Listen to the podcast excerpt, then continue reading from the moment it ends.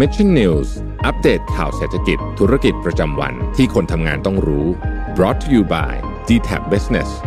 ย้ายมาใช้ Google Workspace กับ d t a c Business วันนี้ ลดค่าใช้จ่ายทันที 30%โทร 1431วัสดีครับยินดีต้อนรับเข้าสู่รายการ Mission News Live นะครับประจำวันอังคารที่ 1 กุมภาพันธ์ 2564 นะครับอ่า 2565 นะครับอยู่กับผมแจ็คทิลาติอีกเช่นเคยนะครับ ก็วันนี้6โมงตรง6โมงเย็นนะครับ มารับชมรับฟังข่าวสารสำหรับคนทำงานกันนะครับ ต้องขอไปกันด้วยนะฮะ จริง ๆ แล้วเหมือน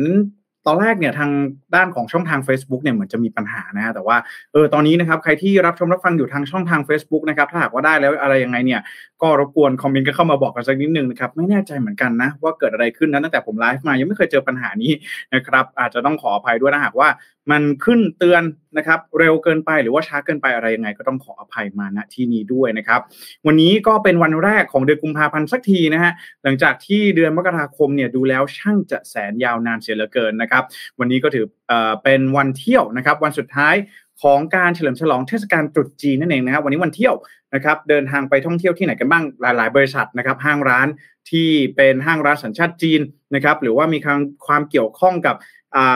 ชาวจีนเนี่ยนะฮะก็วันนี้อาจจะเป็นวันหยุดอีกหนึ่งวันเลยก็ว่าได้เพราะเขาบอกว่าวันเที่ยวเนี่ยห้ามทำงานนะฮะแล้วก็ต้องเดินออกไปเดินทางท่องเที่ยวกันนะครับในช่วงนี้วันอังคารวันที่ 1 กุมภาพันธ์นั่นเองนะครับก็กงซีฟ้าใสนะครับ แล้วก็ขอให้ทุกท่าน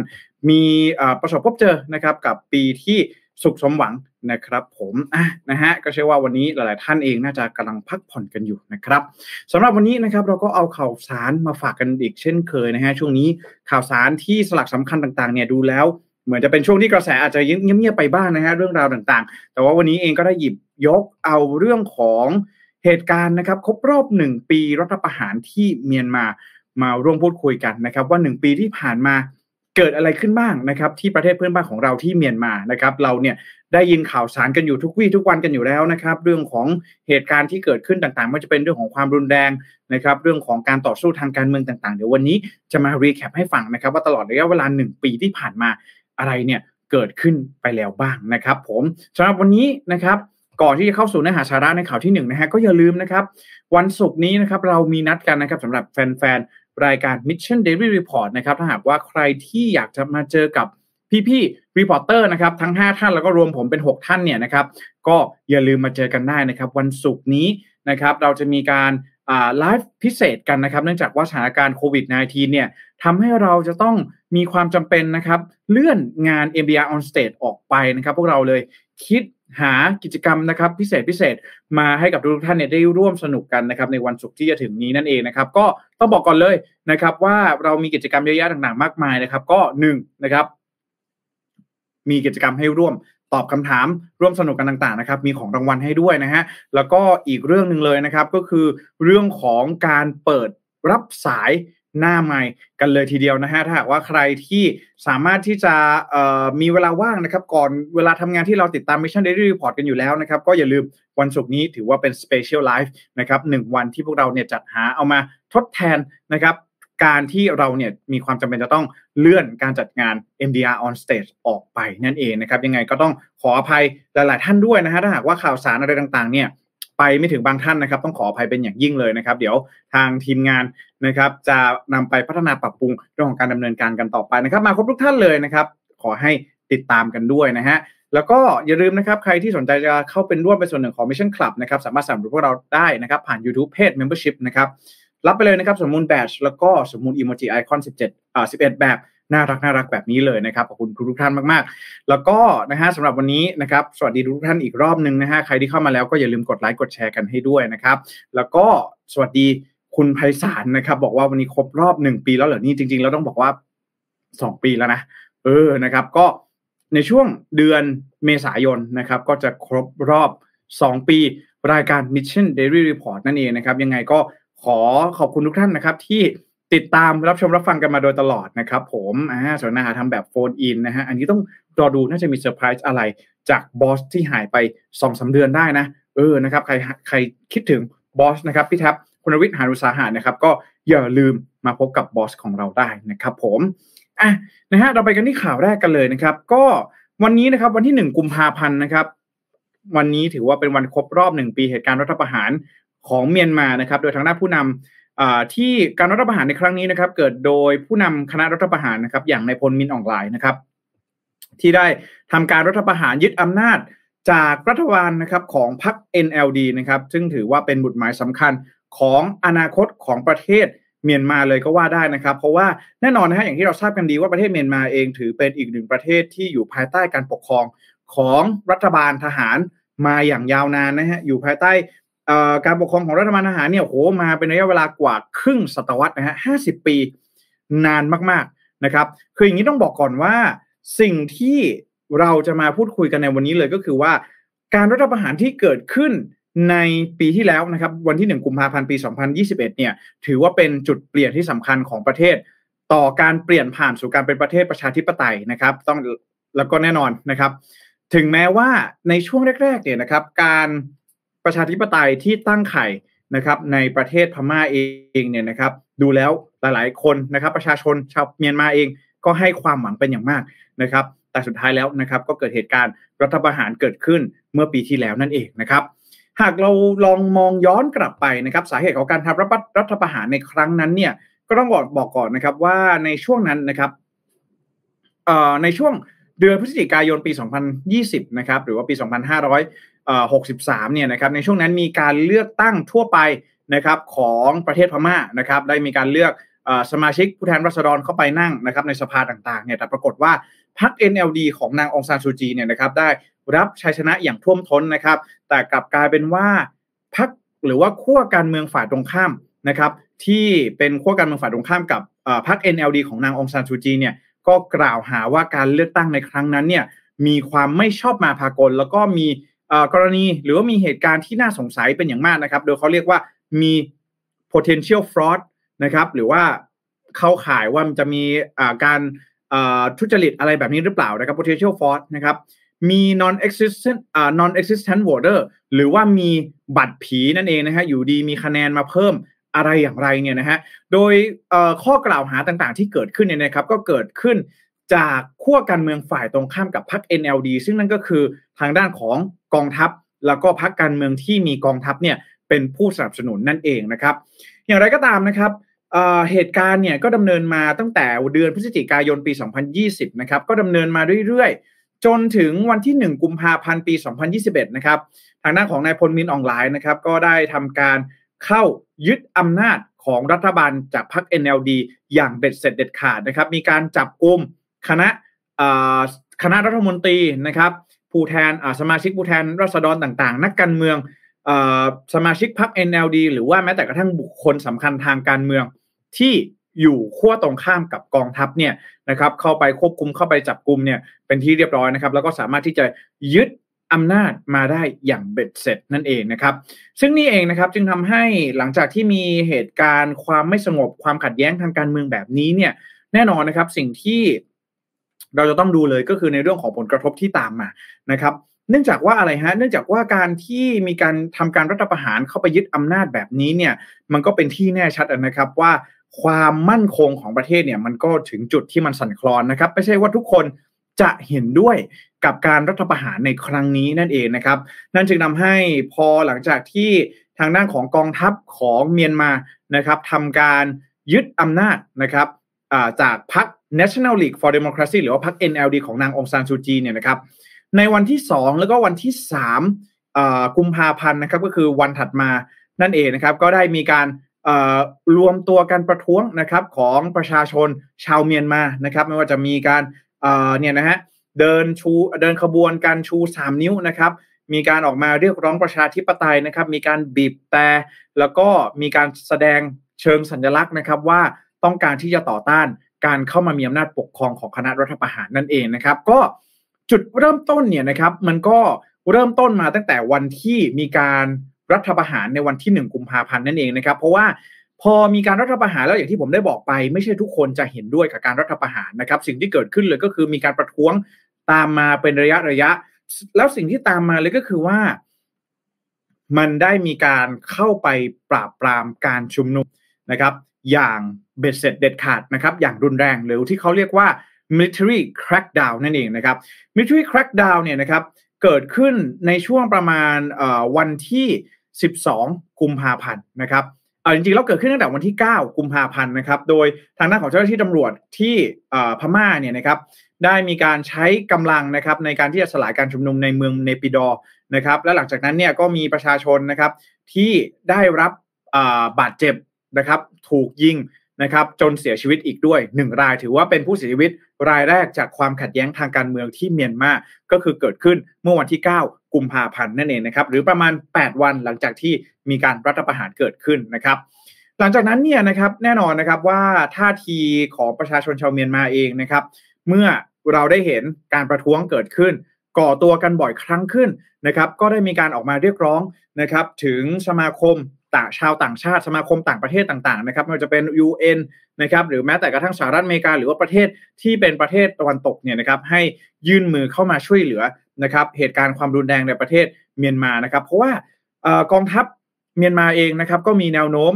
ที่จะใช้กำลังแล้วก็ใช้ความรุนแรงในการปราบปรามเพิ่มมากยิ่งขึ้นนั่นเองนะครับหลังจากที่มีการมีผู้เสียชีวิตนะครับรายแรกในวันที่ 9 กุมภาพันธ์นะครับ เหตุการณ์เนี่ยก็เดินทางมาเรื่อยๆ จนถึงวันที่ 27 มีนาคมเนี่ยปรากฏว่าเป็นวันที่กองทัพของพม่านะครับมีการสังหารประชาชนเนี่ยสูงที่สุดเพิ่มมากขึ้นนะครับเป็น 160 คนด้วยกันนะครับซึ่งในส่วนนี้เองเนี่ยก็ทำให้เนี่แหละฮะเป็นสิ่งที่เกิดขึ้น แล้วก็หลังจากนั้นเนี่ยนะครับทิศทางหรือว่าสถานการณ์ความขัดแย้งทางการเมืองในเมียนมาก็ดำเนินมาด้วยความรุนแรงเสมอมานั่นเองนะครับผม ผลกระทบที่ตามมานะครับ แน่นอนว่าพอมันเกิดความไม่สงบเรียบร้อยเกิดขึ้นแบบนี้เนี่ยนะครับสิ่งที่เกิดขึ้นเลยก็คือเรื่องของผลกระทบทางเศรษฐกิจของประเทศนะครับ ในช่วงโดยเฉพาะอย่างยิ่งในช่วงโควิด -19 แบบนี้นะครับ แน่นอนว่าทำให้สถานการณ์เนี่ยเลวร้ายลงเป็นอย่างมากนะครับ poverty หรือว่าความยากจนเนี่ยปรับตัวเพิ่มสูงขึ้นราคาสินค้าบริโภคอุปโภค ก็ปรับตัวเพิ่มสูงขึ้นตลอดระยะเวลา 1 ปีที่ผ่านมานะครับ ผู้เชี่ยวชาญนะครับมองว่ารัฐบาลอาพม่าในปัจจุบันนี้เนี่ย ต้องการที่จะมีอำนาจเบ็ดเสร็จเด็ดขาดนะครับ คือเขาใช้คำว่าต้องการที่จะมี total control นะครับ อยากจะปรับปรามไม่ให้มันมี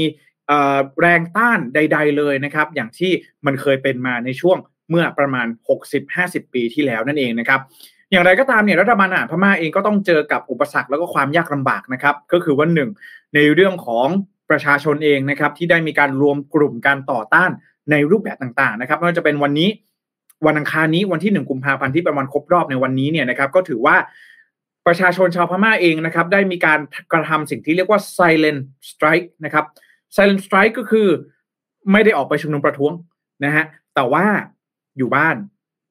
ไม่ไปทำงานนะครับ ปิดร้านปิดรวงต่างๆ ปิดธุรกิจของตัวเองต่างๆ นะครับ ให้ประเทศเนี่ยมันชัดดาวนะครับเอ่อแล้วก็ ถึงแม้ว่าจะไม่ออกไปประท้วงเนี่ยแต่ทางรัฐบาลเองก็มีความกังวลนะครับ ว่าจะมีประชาชนออกมาประท้วงเลยจึงมีประกาศออกแจ้งเตือนนะครับว่า ถ้าหากว่าใครที่มาประชุมนุมประท้วงเนี่ยก็อาจจะโดนดำเนินคดีในข้อหาก่อการร้าย แล้วก็ข้อหาปลุกระดมเป็นก็เป็นได้นะครับ ก็ในวันนี้ชาวเมียนมาเองก็ร่วมด้วยช่วยกันนะครับในการทำ silent strike นะครับการสไตร์เงียบนะครับปิดบ้านปิดเมืองแบบนี้นะครับ ทิศทางนะครับเทรนหรือว่าตลอดระยะเวลาหนึ่งปีที่ผ่านมาที่ผมได้บอกไปเรื่องของความรุนแรงรัฐบาลอาหารพม่าพยายามที่จะใช้ความรุนแรงในการปราบปรามผู้ที่เห็นต่าง หรือว่าขั้วตรงข้ามเนี่ย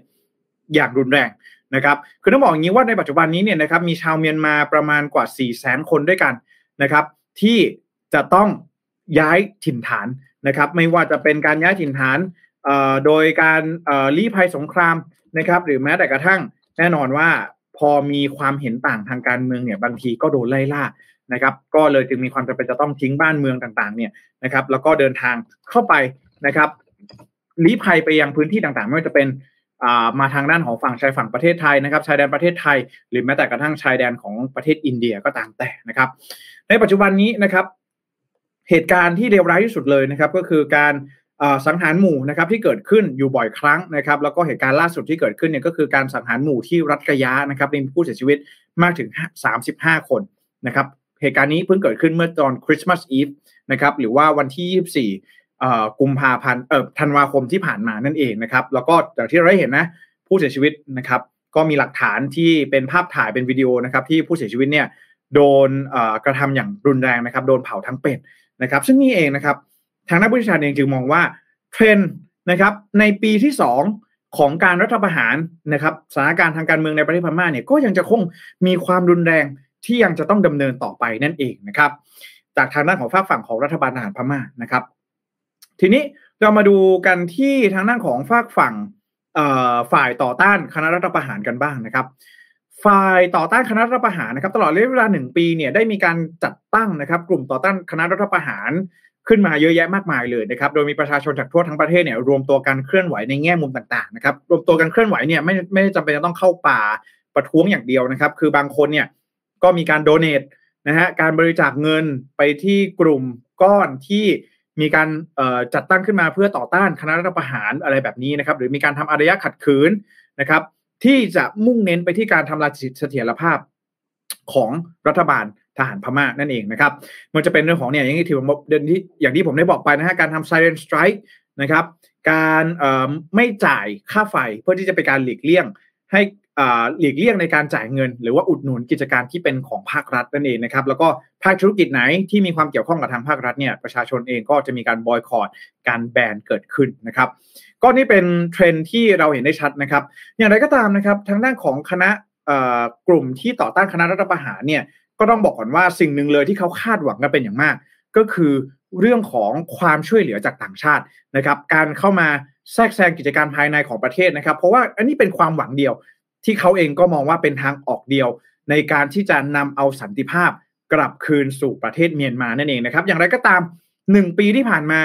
นะครับ ความหวังดังกล่าวเนี่ยดูท่าจะเลือนลางเป็นอย่างมากแล้วนะครับ เพราะว่าถึงแม้ในช่วงปีที่ผ่านมานะครับสหรัฐสหราชอาณาจักรแคนาดาเนี่ย จะมีการประกาศมาตรการคว่ำบาตรรัฐบาลเมียนมาอย่างไรก็ตามเนี่ยนะครับกลุ่มต่อต้านก็ยังมองว่ามาตรการดังกล่าวเนี่ยมันยังไม่เพียงพอนะครับโดยมีการเรียกร้องให้หนึ่งเลยนะครับมีการระงับการขนส่งอาวุธเข้าสู่เมียนมานะครับการสร้างระเบียงความช่วยเหลือด้านสิทธิมนุษยชนนะครับถ้าหากว่ามันมีความช่วยเหลืออะไรเนี่ยก็อาจจะมีช่องทางให้ความช่วยเหลือเนี่ยมันสามารถหลั่งหลั่งไหลเข้ามาในประเทศได้นะครับ หรือสุดท้ายเลยก็คือแม้แต่กระทั่งการระงับการเคลื่อนย้ายสกุลเงินต่างประเทศออกจากเมียนมา พื่อจะเป็นการระงับเส้นทางทางการเงินของผู้นำของรัฐบาลทหารพม่าอีกด้วยนะครับ ซึ่งตอนนี้เนี่ยมันมีการเรียกร้องกันเป็นอย่างมากนะครับ แต่สิ่งหนึ่งเลยที่เราเห็นได้ชัดก็คือว่า กลุ่มอีกกลุ่มก้อนหนึ่งนะครับ ที่เริ่มที่จะชิฟหรือว่าออกจากพม่าแล้วนะครับ ก็คือกลุ่มของภาคธุรกิจนั่นเองนะครับ โดยเฉพาะอย่างยิ่งภาคธุรกิจที่เกี่ยวข้องกับพลังงานนะครับไม่ว่าจะเป็น Chevron นะครับหรือ Energy uh, Total Energies นะครับที่มี exit plan ออกมาแล้วนะครับ ก่อนหน้านี้นะครับก็มีคิรินจำได้ไหมฮะคิรินที่เป็นเบียร์นะครับเป็นบริษัทผลิตเครื่องดื่มของทางญี่ปุ่นนะครับก็ประกาศถอนทุนออกจากประเทศกันหมดแล้วนะครับ ซึ่งแน่นอนว่าส่วนนี้เองเนี่ยนะครับในระยะยาวเนี่ยนะครับเราก็จะเห็น exit plan นะครับแผนการถอนทุนออกจากประเทศเมียนมาเนี่ยเพิ่มมากยิ่งขึ้นด้วยนะครับ ถึงแม้ว่า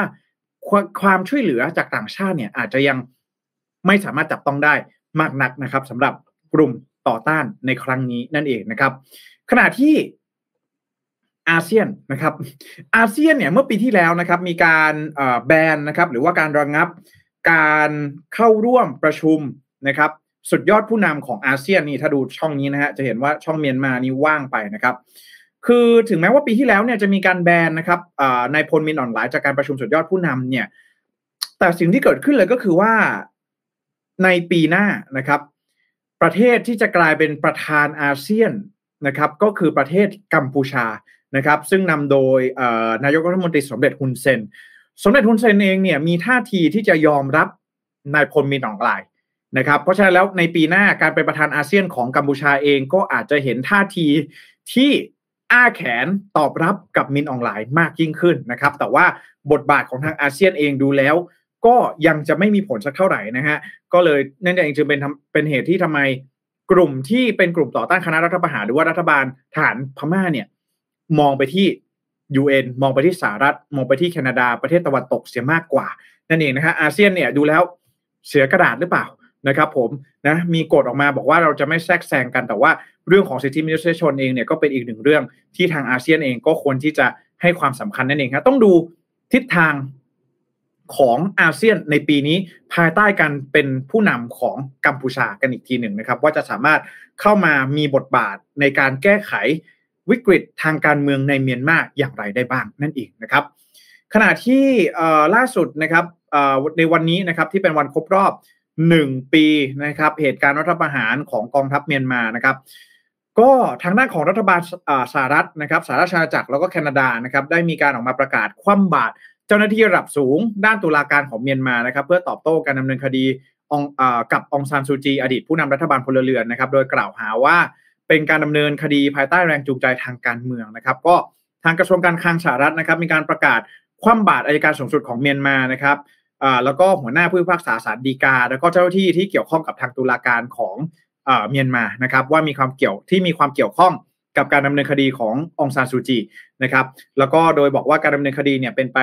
ด้วยแรงจูงใจทางการเมืองนะครับ เพราะฉะนั้นแล้วเรื่องนี้นะครับทำให้สหรัฐเองออกมาประกาศคว่ำบาตรนะครับสหรัฐจักรเองก็เช่นเดียวกันนะครับออกมาคว่ำบาตรเจ้าหน้าที่ทางตุลาการนะครับแล้วก็เช่นเดียวกับแคนาดาด้วยเช่นเดียวกัน ซึ่ง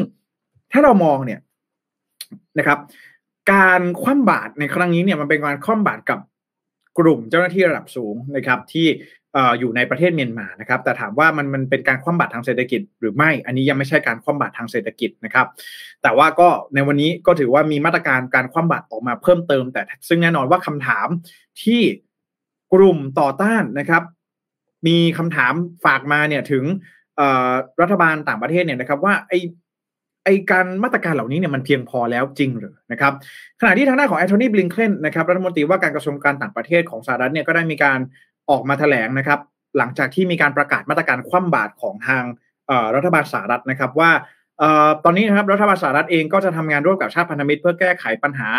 การละเมิดสิทธิมนุษยชนในเมียนมานะครับ พร้อมกับกดดันให้รัฐบาลเผด็จการเนี่ยยุติการใช้ความรุนแรง แล้วก็ปล่อยตัวผู้ที่ถูกกักขังอย่างไม่ยุติธรรมนะครับ ตลอดจนอนุญาตให้มีการเข้าถึงด้านมนุษยธรรมอย่างไม่มีอุปสรรคแล้วก็ฟื้นฟูเส้นทางสู่ประชาธิปไตยของเมียนมานะครับ ก่อนหน้านี้นะครับรัฐบาลสหรัฐเองยังมีการประกาศ คว่ำบาตรนะครับ ผู้นำภาคธุรกิจแล้วก็บริษัทหลายแห่งที่ตรวจสอบแล้วนะครับ หรือว่ามีการกล่าวหาว่ามีมีความเกี่ยวข้องในการให้เงินสนับสนุนแก่กองทัพเมียนมานะครับไม่ว่าจะเป็นซีอีโอของ KT Group นะครับหรือว่าเคทีกรุ๊ปเนี่ยเป็นบริษัทที่บริหารท่าเรือในนครย่างกุ้งนะครับ คุณเตชานะครับ ซึ่งเป็นเจ้าของบริษัทหลายแห่งนะครับ ที่สนับสนุนทางด้านอาวุธให้แก่เมียนมานะครับ ตอนนี้ผู้ถูกคว่ำบาตรนะครับ ทั้งหมดนะครับจะถูกอายัดทรัพย์ ที่อยู่ภายใต้อำนาจเขตของอที่อยู่ภายใต้เขตอำนาจศาลของสหรัฐนะครับ แล้วก็จะมีการห้ามไม่ให้ชาวสหรัฐเนี่ยเข้าร่วมทำธุรกรรม หรือว่าทำธุรกิจกับบุคคลที่ถูกคว่ำบาตรนั่นเองนะครับ ก็เนี่ยนะฮะคือตอนนี้เนี่ยนะครับ ก็ต้องรอดูว่าสถานการณ์เนี่ย ตอนนี้ลุลุล่วงเลยมาเป็นระยะเวลาหนึ่งปีแล้วนะครับ ความคืบหน้าที่จะใช้เวทีขององค์การระหว่างประเทศนะครับ UN Security Council หรือว่าการใช้ UN resolution ต่างๆเนี่ยดูแล้วมันยังไม่มีความชัดเจนที่เกิดขึ้นนะครับ เพราะฉะนั้นแล้วในวันนี้เนี่ยนะครับสำนักข่าวซีเอ็นเองจึงมีการคาดการณ์ว่า ความรุนแรง หรือว่าความขัดแย้งทางการเมืองในประเทศเมียนมา ที่กำลังจะก้าวเข้าสู่ปีที่สองนับตั้งแต่วันพรุ่งนี้เป็นต้นไปเนี่ยนะฮะก็ยังจะคงดำเนินอยู่ภายใต้เนี่ยนะฮะความรุนแรงนะครับ การกดขี่การกดดันแบบนี้กันต่อไปนะครับ เพราะฉะนั้นแล้ววันนี้นะครับถึงแม้ว่าจะเป็นวันที่ครบรอบนะครับ เหตุการณ์ที่เราเองก็มองว่าเป็นจุดอ้วนของประเทศเมียนมาในปัจจุบันนี้เนี่ยนะครับ เราก็ต้องหวังเป็นอย่างยิ่งนะครับ ว่าในท้ายที่สุดเนี่ย อย่างน้อยๆ สิ่งที่เราอยากจะเห็นเลยก็คือเรื่องของความรุนแรงที่อาจจะลดดีกรีลงนะครับ อีกเรื่องหนึ่งเลยก็คือในเรื่องของ การช่วยเหลือหรือว่าสิทธิสังมนุษยชนต่างๆเนี่ยนะครับสิทธิมนุษยชนต่างๆเนี่ยความช่วยเหลือต่างๆ จะต้องเข้าไปถึงแก่ประชาชนที่ได้รับความเดือดร้อนนะครับเพื่อไม่ให้คุณภาพชีวิตเนี่ยมันเลวร้ายไปกว่านี้นั่นเองนะครับโดยเฉพาะอย่างยิ่งในช่วงเศรษฐกิจแบบนี้ช่วงโควิด -19 แบบนี้นะครับก็หวังว่าที่เมียนมานะครับจะสามารถก้าวข้ามผ่านเหตุการณ์ หรือว่าในช่วงช่วงที่ใช้ความรุนแรงแบบนี้เนี่ยไปได้นั่นเองนะครับผมนะฮะก็วันนี้มา ร่วมย้อนเวลากันสักนิดหนึ่งนะครับ ผมอขอบคุณทุกท่านมากๆนะครับ หลายๆท่านเริ่มมาแล้วนะครับ บอกว่าอ๋อคุณไพศาลบอกว่าหมายถึงครบรอบหนึ่งปีรัฐประหารเมียนมานะครับ ผมเนี่ยที่น่าสนใจคืออาเซียนไม่ค่อย action อะไรเท่าไหร่เลยนะฮะคืออาเซียนเนี่ยเอ่อผมจะไม่ได้ว่าน่าจะมีมีอยู่หนึ่ง pillar นะครับหนึ่งหลักการหรือว่า principle เนี่ยที่ผมผมจำไม่ค่อยได้เหมือนกันว่าโครงสร้างของมันคืออะไรนะฮะแต่ว่าจะมีอยู่หนึ่งหลักการที่ชาติสมาชิกในอาเซียนเนี่ยยึดถือกันก็คือเรื่องของ การไม่เข้าไปยุ่งเกี่ยวกับกิจการภายในของแต่ละประเทศนะครับ ก็คือพูดง่ายๆว่า no intervention นะครับ คือการไม่เข้าไปแทรกแซงกิจการภายในของแต่ละประเทศนะครับ เพราะฉะนั้นแล้วพอมีเหตุการณ์ในเมียนมาที่เกิดขึ้นแบบนี้เนี่ยนะฮะหรือว่าเหตุการณ์ที่ไหนก็ตามแต่ ก็จะมีคำถามมายังอาเซียนอยู่เสมอนะฮะว่าเนี่ยก็คุณบอกว่าไม่มีการ intervention ไม่มีการเข้าไปแทรกแซงกิจการภายในของแต่ละประเทศ มันจึงทำให้ ปัญหาด้านสิทธิมนุษยชนเนี่ยมันเกิดขึ้นแบบนี้หรือเปล่านะครับ ผมก็ต้องดูว่าอาเซียนจะสามารถก้าวข้ามผ่านข้อนี้ไปได้ด้วยหรือเปล่านะครับ ภายใต้การนำของฮุนเซนนะครับสมเด็จฮุนเซนในปีนี้นะครับ ก็ประชาคมอาเซียนนะครับ น่าจะเป็นอีกหนึ่งแรงผลักดันที่สำคัญนะครับ ต่อสถานการณ์ความขัดแย้งทางการเมืองในเมียนมานั่นเองนะครับ ผม สวัสดีคุณนิชานันด้วยนะครับ ผม ในคุณประสามบอกว่าคุณพม่าเจอทั้งโควิด แล้วก็เจอทั้งความรุนแรงทางการเมืองนะครับ จะฟื้นตัวอย่างไรนะครับ อันนี้เองก็เป็นสิ่งที่ต้องรอดูนะฮะคือรอบที่แล้วเนี่ยเผด็จการทหารพม่าเนี่ยนะฮะอยู่มาห้าสิบปีนะครับ รอบนี้เนี่ยเพิ่งจะปีแรกนะฮะโอ้โห ต้องไปเอาใจช่วยนะครับ ชาวเมียนมาทั้งหมดเลยนะครับ ผมสวัสดีคุณธนสินด้วยนะครับบอกว่ามาติดตามอัปเดตข่าวสารครับ แล้วก็สวัสดีคุณการด้วยนะครับบอกว่าวันศุกร์นี้คุณไปสารเตรียมโทรเข้ารายการเลยนะครับ ผมนะฮะก็ รอเจอกับทุกๆท่านนะครับวันศุกร์นี้นะครับอ่าครั้งแรกเลยกับที่พวกเราเปิดให้มีการโฟนอินเข้ามานั่นเองนะครับผมอะนะสำหรับข่าวต่อไปเราไปดูข่าวเทคโนโลยีกันบ้างนะครับ ก็คือว่า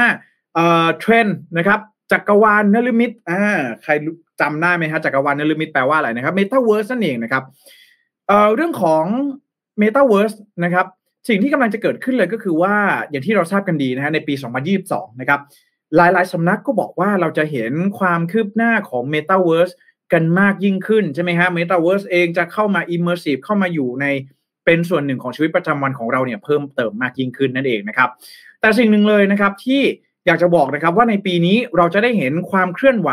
ความคืบหน้าของ Metaverse กันมากขึ้นนะครับวันนี้เอามาฝากกันก็คือล่าสุดนะครับทางด้านของ Meta นะครับได้มีการเตรียมนะครับที่จะเปิดตัวการสร้าง character หรือว่าอวตารของตัวเองเนี่ย ในรูปแบบ 3D บนแพลตฟอร์ม Facebook Messenger แล้วก็ Instagram นะครับ คือตอนนี้เนี่ยนะครับ อย่างที่เราทราบกันดีว่าจริงๆ แล้ว Messenger หรือว่า Facebook เองเนี่ยมีการเปิดให้พัฒนาเรื่องของอวตาร 3D เนี่ยมานานแล้วนะครับ แต่ว่าในตอนนี้เนี่ยจะมีการขยับขยายไปสู่ อินสตาแกรมกันบ้างนะครับตลอดระยะเวลาที่ผ่านมานะครับก็ทางของ Meta หรือว่า Facebook เก่าเองเนี่ยเขาก็จะพบว่ามันมีรายละเอียดต่างๆนะครับแล้วก็ได้เพิ่มรายละเอียดต่างๆ ให้ตัวละครแต่ละตัวละครเนี่ยนะครับมันมีความปราณีตมีความสมจริงมากยิ่งขึ้น เพื่อที่จะให้คล้ายกับตัวตนของเจ้าของมากยิ่งขึ้นนั่นเองนะครับตั้งแต่หัวจรดเท้ากันเลยนะครับมันจึงทาให้ผู้คนบนโลกโซเชียลเนี่ยนะครับรู้สึกสนุกกับการได้เป็นตัวตนของตัวเองมากยิ่งขึ้นนะเออผมเองก็อยากมีเออเป็นอวตารของตัวเองอยู่บนโลก โลกออนไลน์เหมือนกันนะฮะแม้ว่าการปล่อยตัวอวตาร 3D จะเริ่มจะเริ่มมีมาตั้งแต่ปี 2019 นะครับ แต่ว่า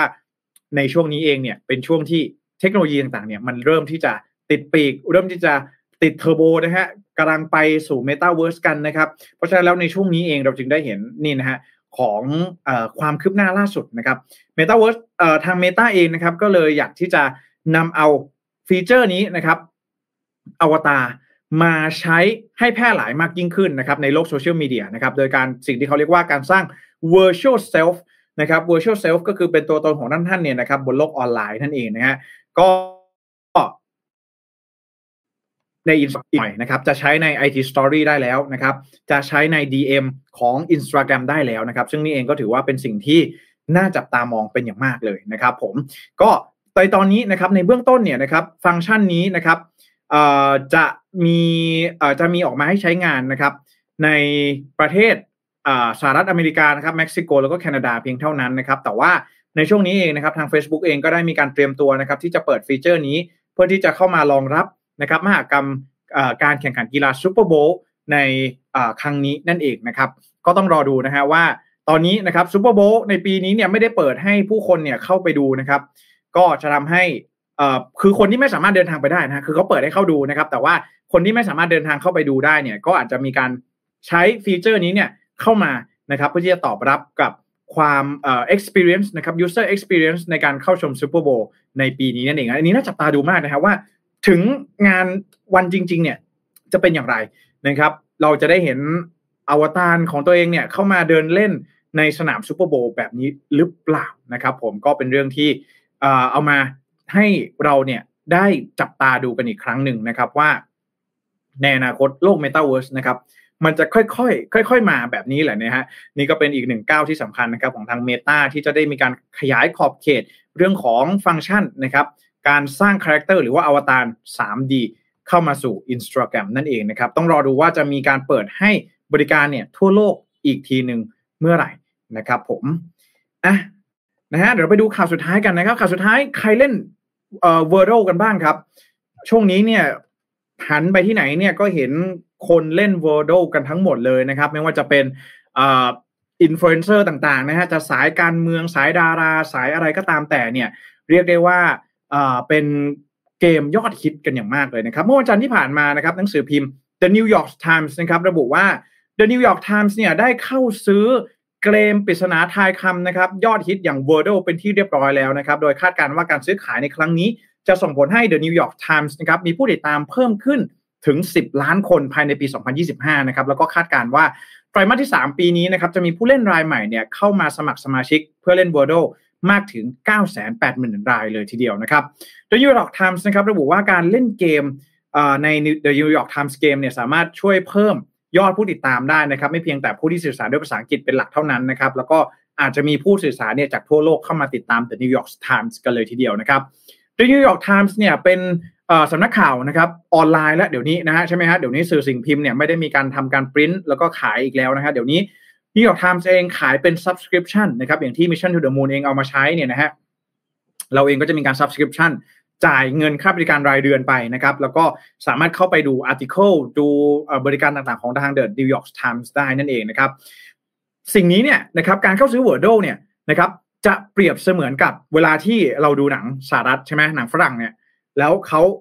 นั่งกินกาแฟอยู่ใช่ไหมฮะที่โต๊ะแล้วก็ หยิบหนังสือพิมพ์เข้ามาเล่นอะไรเล่น crossword อ่า แบบนี้นะครับ เป็นประจำทุกวันอะไรแบบนี้เล่นซูโดกุอะไรแบบ อันนี้จะเหมือนกันเลยครับ เพียงแต่ว่ามันย้ายมาอยู่บนโลกออนไลน์เท่านั้นเองนะครับ การซื้อ Wordle เข้าไปในครั้งนี้นะครับ ก็เป็นการขยายพอร์ตนะครับ เพราะว่า The New York Times เนี่ย ถ้าถามว่า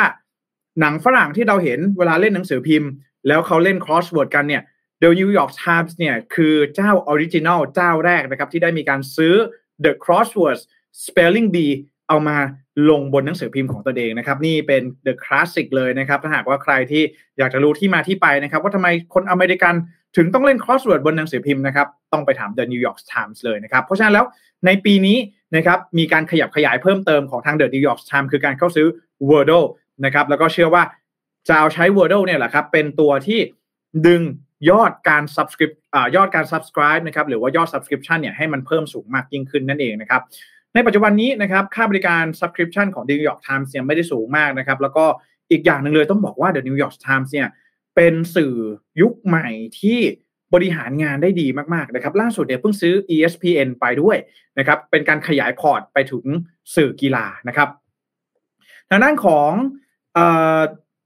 Josh Wardle นะครับ ซึ่งเป็นวิศวกรซอฟต์แวร์ผู้อยู่เบื้องหลังนะครับเกมปริศนาทายคำยอดฮิตอย่าง w o r d นะครับ ได้กล่าวต่อ หนังสือพิมพ์ The New York Times นะครับว่าหลังจากที่เขาแล้วก็เพื่อนๆเนี่ยได้เข้าไปร่วมเล่นเกมอื่นในเครือของ The New York Times Game นะครับพวกเขาก็ได้พวกเขาก็มีความเชื่อมั่นนะครับ แล้วก็ยินดีที่จะขายเกม Wordle ให้กับทาง The New York Times นะครับแล้วก็ตอนนี้ The New York Times นะครับเป็นผู้ถือเอกสิทธิ์เพียงหนึ่งเดียวเท่านั้นนะครับ แล้วก็มีถึงแม้ว่าดีลในครั้งนี้เนี่ยจะไม่ได้มีการออกมาเปิดเผยถึงตัวเลขนะครับ แต่ก็มีข่าวออกมาว่า มูลค่าการซื้อขายครั้งนี้สูงถึง 7 หลักเลยด้วยกันนะครับ 7 หลักนี่ 10 ล้านเหรียญนะฮะแต่ว่าอาจจะ 99 ล้านเหรียญก็ 7 หลักเหมือนกันนะครับผมนะฮะก็ต้องรอดูกันอีกทีหนึ่งนะฮะว่าเนี่ยนะครับทาง w o r d l e นะครับตอนนี้นะครับเกมยอดฮิตแบบนี้นะครับล่าสุด The New York Times ก็ซื้อไปแล้วนะครับ ตอนนี้ยังไม่ได้มีการคาดการว่าจะมีการเก็บค่าธรรมเนียมของผู้เล่นรายใหม่นะครับ ตอนนี้ก็ใครที่ ต้องการที่จะเข้าไปร่วมสนุกร่วมเล่นเกม w o r d l e เนี่ยนะครับก็ยังสามารถที่จะเข้าไปร่วมเล่นได้โดยไม่มีค่าธรรมเนียมนะครับแต่ว่าในอนาคตก็ต้องรอดูอีกทีหนึ่งนะฮะเพราะว่าเนี่ยอย่างเกมอันนี้เป็นเกม The New York Times เกมนะครับใครที่อยากเข้าไปเล่นเนี่ยลองลองเข้าไปเล่นดูนะแต่ว่ารู้สึกว่าจะต้องเสียตังค์เออนะต้องเสียค่า subscription นะครับจะมีเอ่อ crossword นะครับมี spelling bee อะไรแบบนี้นะครับถ้าใครอยากเข้าไปเล่นเนี่ยลองลองดูได้นะครับ ก็ สุดท้ายนะครับ ตอนนี้ยังไม่ได้มีการเก็บค่าธรรมเนียมสำหรับ Wordle นะครับ แต่ว่าต้องรอดูในอนาคตว่าจะเป็นอย่างไรอีกทีหนึ่งนะครับด้วยกลยุทธ์ที่ยอดเยี่ยมนะครับของทาง The New York Times นะครับทำให้ในเดือนพฤศจิกายนที่ผ่านมานะครับ New York Times เนี่ยสามารถทำกำไรได้ราว 8.4 ล้านเหรียญสหรัฐ ซึ่งถือว่า impressive มากๆนะครับน่าประทับใจมากๆ สื่อที่เป็นสื่อออนไลน์เนี่ยนะครับสามารถทำกำไรได้หลัก 8 ล้านเหรียญสหรัฐเนี่ยถือว่าเยอะมากๆนะครับแล้วก็มียอดนะครับผู้ติดตาม ที่มาจากเกมเนี่ยนะครับคือในหมวดของเกมเนี่ยหล้านคนด้วยกันนะครับพอก็เมื่อปีที่แล้วนะครับ The Crossword นะครับ Spelling Bee นะครับ Letterbox Tiles นะครับแล้วก็ Vertex เนี่ยมีผู้เล่นรวมกันมากถึง 500 ล้านครั้งเลยทีเดียวนะครับ ทางด้าน Wirecutter นะครับซึ่งเป็นเว็บไซต์แนะนำสินค้าของของหนังสือพิมพ์ The New York Times เนี่ยเปิดเผยว่า ในเดือนนี้นะครับมีการลงทุน 550 ล้านเหรียญเพื่อที่จะ นำมาใช้ทำข่าวกีฬานะครับ และซึ่งพบว่ามีผู้ติดตามใหม่เนี่ยเพิ่มถึง 1.2 ล้านคนจากการลงทุนเพิ่มของหนังสือพิมพ์ The New York Times นะครับ ก็ต้องจับตาดูนะฮะว่า นี่ก็เป็นอีกหนึ่งแวดวงที่เราก็ไม่เคยรู้เหมือนกันนะฮะว่าหนังสือพิมพ์เนี่ยถึงแม้ว่าจะเปลี่ยนมาเป็นในรูปแบบของออนไลน์แล้วเขาก็มองเห็นนะครับ ถึงความสำคัญว่า เอ้ย มันต้องมีเกม ให้คนที่มา subscribe เราเนี่ยได้เล่นกันบ้างนั่นเองนะครับ ก็นี่ถือว่าเป็นอีกหนึ่งข่าวนะครับ ว่าหลังจากที่ เอ่อ Wordle นะครับได้รับความนิยมอย่างมากนะครับโอ้โหเล่นกันทุกคนเลยนะครับ อาจารย์ปวินอาจารย์อะไรเล่นกันหมดเลยนะครับ ก็ถือได้ว่าเป็นอีกหนึ่งสีสันนะครับในหน้าเพจ Facebook ในช่วงนี้นะครับก็เนี่ยนะฮะเอามาฝากกันนะครับ ล่าสุด Wordleถูก The New York Times เนี่ยซื้อไปเป็นที่เรียบร้อยแล้วนะครับผมนะฮะขอบคุณมากๆนะครับสำหรับวันนี้ก็เป็นข่าวสุดท้ายประจำวันนี้นะครับเรื่องของ w o r d นะเดี๋ยวผม ไปลองเล่นดูยังไม่ได้เล่นเลยนะฮะเห็นเพื่อนเนี่ยโพสต์กันเต็มหน้าหน้าเพจ Facebook เลยนะครับแต่ยังไม่ได้ลองเล่นเลยนะครับลองเล่นกันดูแล้วหรือยังนะครับคุณผู้ฟังคุณผู้ชมทุกท่านนะครับ ผมวันนี้ต้องขอบคุณทุกท่านมากๆนะครับที่เข้ามาติดตามรับชมแล้วก็รับฟังกันในวันนี้นะฮะเดี๋ยวอ่านคอมเมนต์กันสักนิดนึงนะครับก่อนที่จะจากลากันดูนะครับ อาจจะจากลากันไปในวันนี้นะครับ ผมอะคุณการบอกว่าอยากให้เอาข่าวเพื่อนบ้านมาอ่านเยอะๆครับ อยู่ใกล้ๆกันแต่ไม่ค่อยรู้เรื่องของเขาเลยครับ ได้เลยนะฮะ เดี๋ยวลองดูนะครับ วันนี้มาอัปเดตของ ประเทศเมียนมานะครับเดี๋ยวคราวหน้าลองดูประเทศเพื่อนบ้านของเราเนี่ยมีจุดที่น่าสนใจค่อนข้างเยอะเลยนะฮะแล้วก็ผมบอกแบบนี้ว่าอาเซียนนะครับภูมิภาคเอเชียตะวันออกเฉียงใต้ของเราเนี่ยเป็นภูมิภาคที่มีความ diverse ความแตกต่างความหลากหลายเนี่ยสูงมากๆนะครับอ่าลองดูนะฮะศาสนานี่มีทุกศาสนานะครับนะฮะไปทางใต้นะครับมาเลอินโดนะครับนับถือศาสนาอิสลามใช่ไหมฮะไทยนะครับอ่าไทยลาวเขมรนะครับกัมพูชาอ่าเวียดนามนะครับนับถือศาสนาพุทธนะครับฟิลิปปินส์นับถือศาสนาคริสต์ นะครับขณะเดียวกันนะครับพุทธที่ไทยกับพุทธที่เมียนมาก็แตกต่างกันด้วยนะครับผมนะครับภาษาก็แตกต่างกันนะครับ กลุ่มชาติพันธุ์ก็แตกต่างกันนี่ถือว่าเป็นอีกหนึ่งเสน่ห์ของภูมิภาคอาเซียนนะครับเดี๋ยวเรามาดูกันเรื่องของเศรษฐกิจเรื่องของการเมืองในประเทศเพื่อนบ้านเนี่ยนะครับเป็นอย่างไรกันบ้างนะครับเดี๋ยวมาอัปเดตกันขอบคุณคุณการมากๆที่เสนอแนะเข้ามานะครับผมคุณการบอกว่าเมตาจะมีอวตารสมมูลไหมครับ ต้องมีแน่นอนนะฮะเดี๋ยวผมไปแจ้งสมมูลเลยนะครับ ตอนนี้กำลังนอนสมอยู่นะฮะก็ ไม่รู้ไปรับประทานอะไรมานะครับ ช่วงนี้ก็อย่าลืมเป็นกำลังใจให้กับสมมูลกันด้วยนะ เดี๋ยวสมมูลกลับมาแล้วจะมาบอกกันให้ให้ทราบกันอีกทีหนึ่งนะครับ ผมการบอกว่าจริงๆอวตารคนที่มาแรกๆทำได้ดีคือ Microsoft Phone นะครับสมัยโนเกียแต่ต้องใส่มาไวไปนะครับ ผมอะนะเวลาที่ใช่ก็เป็นเรื่องที่สำคัญด้วยเช่นเดียวกันนะครับ ผม คุณแสงตะวันนะครับ บอกว่าขอบคุณคุณแจ็คครับขอบคุณคุณแสงตะวันเช่นเดียวกันนะครับแล้วคุณการบอกว่า Mission ทำเกมสมมูลตะลุยด่านสิครับได้เลยฮะ เดี๋ยวรอจ้าง software developer ก่อนนะฮะตอนนี้นะครับผมคุณสับเบบอกว่าต้องลองไปเล่น Wordle ดูซะแล้วนะครับตอนเด็กชอบเล่น Crossword ตามนิตยสารต่างๆ มากๆนะครับอะลองดูนะฮะลองไปเล่น The New York Times Game กันดูนะครับเผื่อจะได้ feel แบบว่า เออเล่นหนังสือเออเล่นเกมใน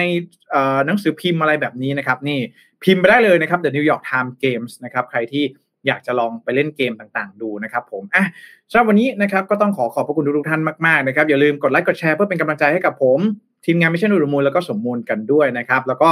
สำหรับใครที่ติดตามรับชมรับฟังนะครับข่าวสารจากทาง Mission to the Moon ก็เดี๋ยวเราพบกันในวันพรุ่งนี้นะครับผ่านรายการ Mission Daily Reportนะครับแล้วก็ตอนเย็นรายการ Mission News Live กันอีกรอบหนึ่งนะครับยังไงก็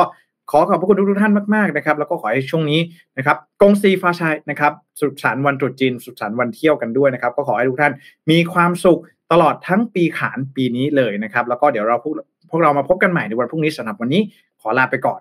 สวัสดีครับ Mission News อัปเดตข่าวเศรษฐกิจธุรกิจประจำวันที่คนทำงานต้องรู้ Presented by d t a b Business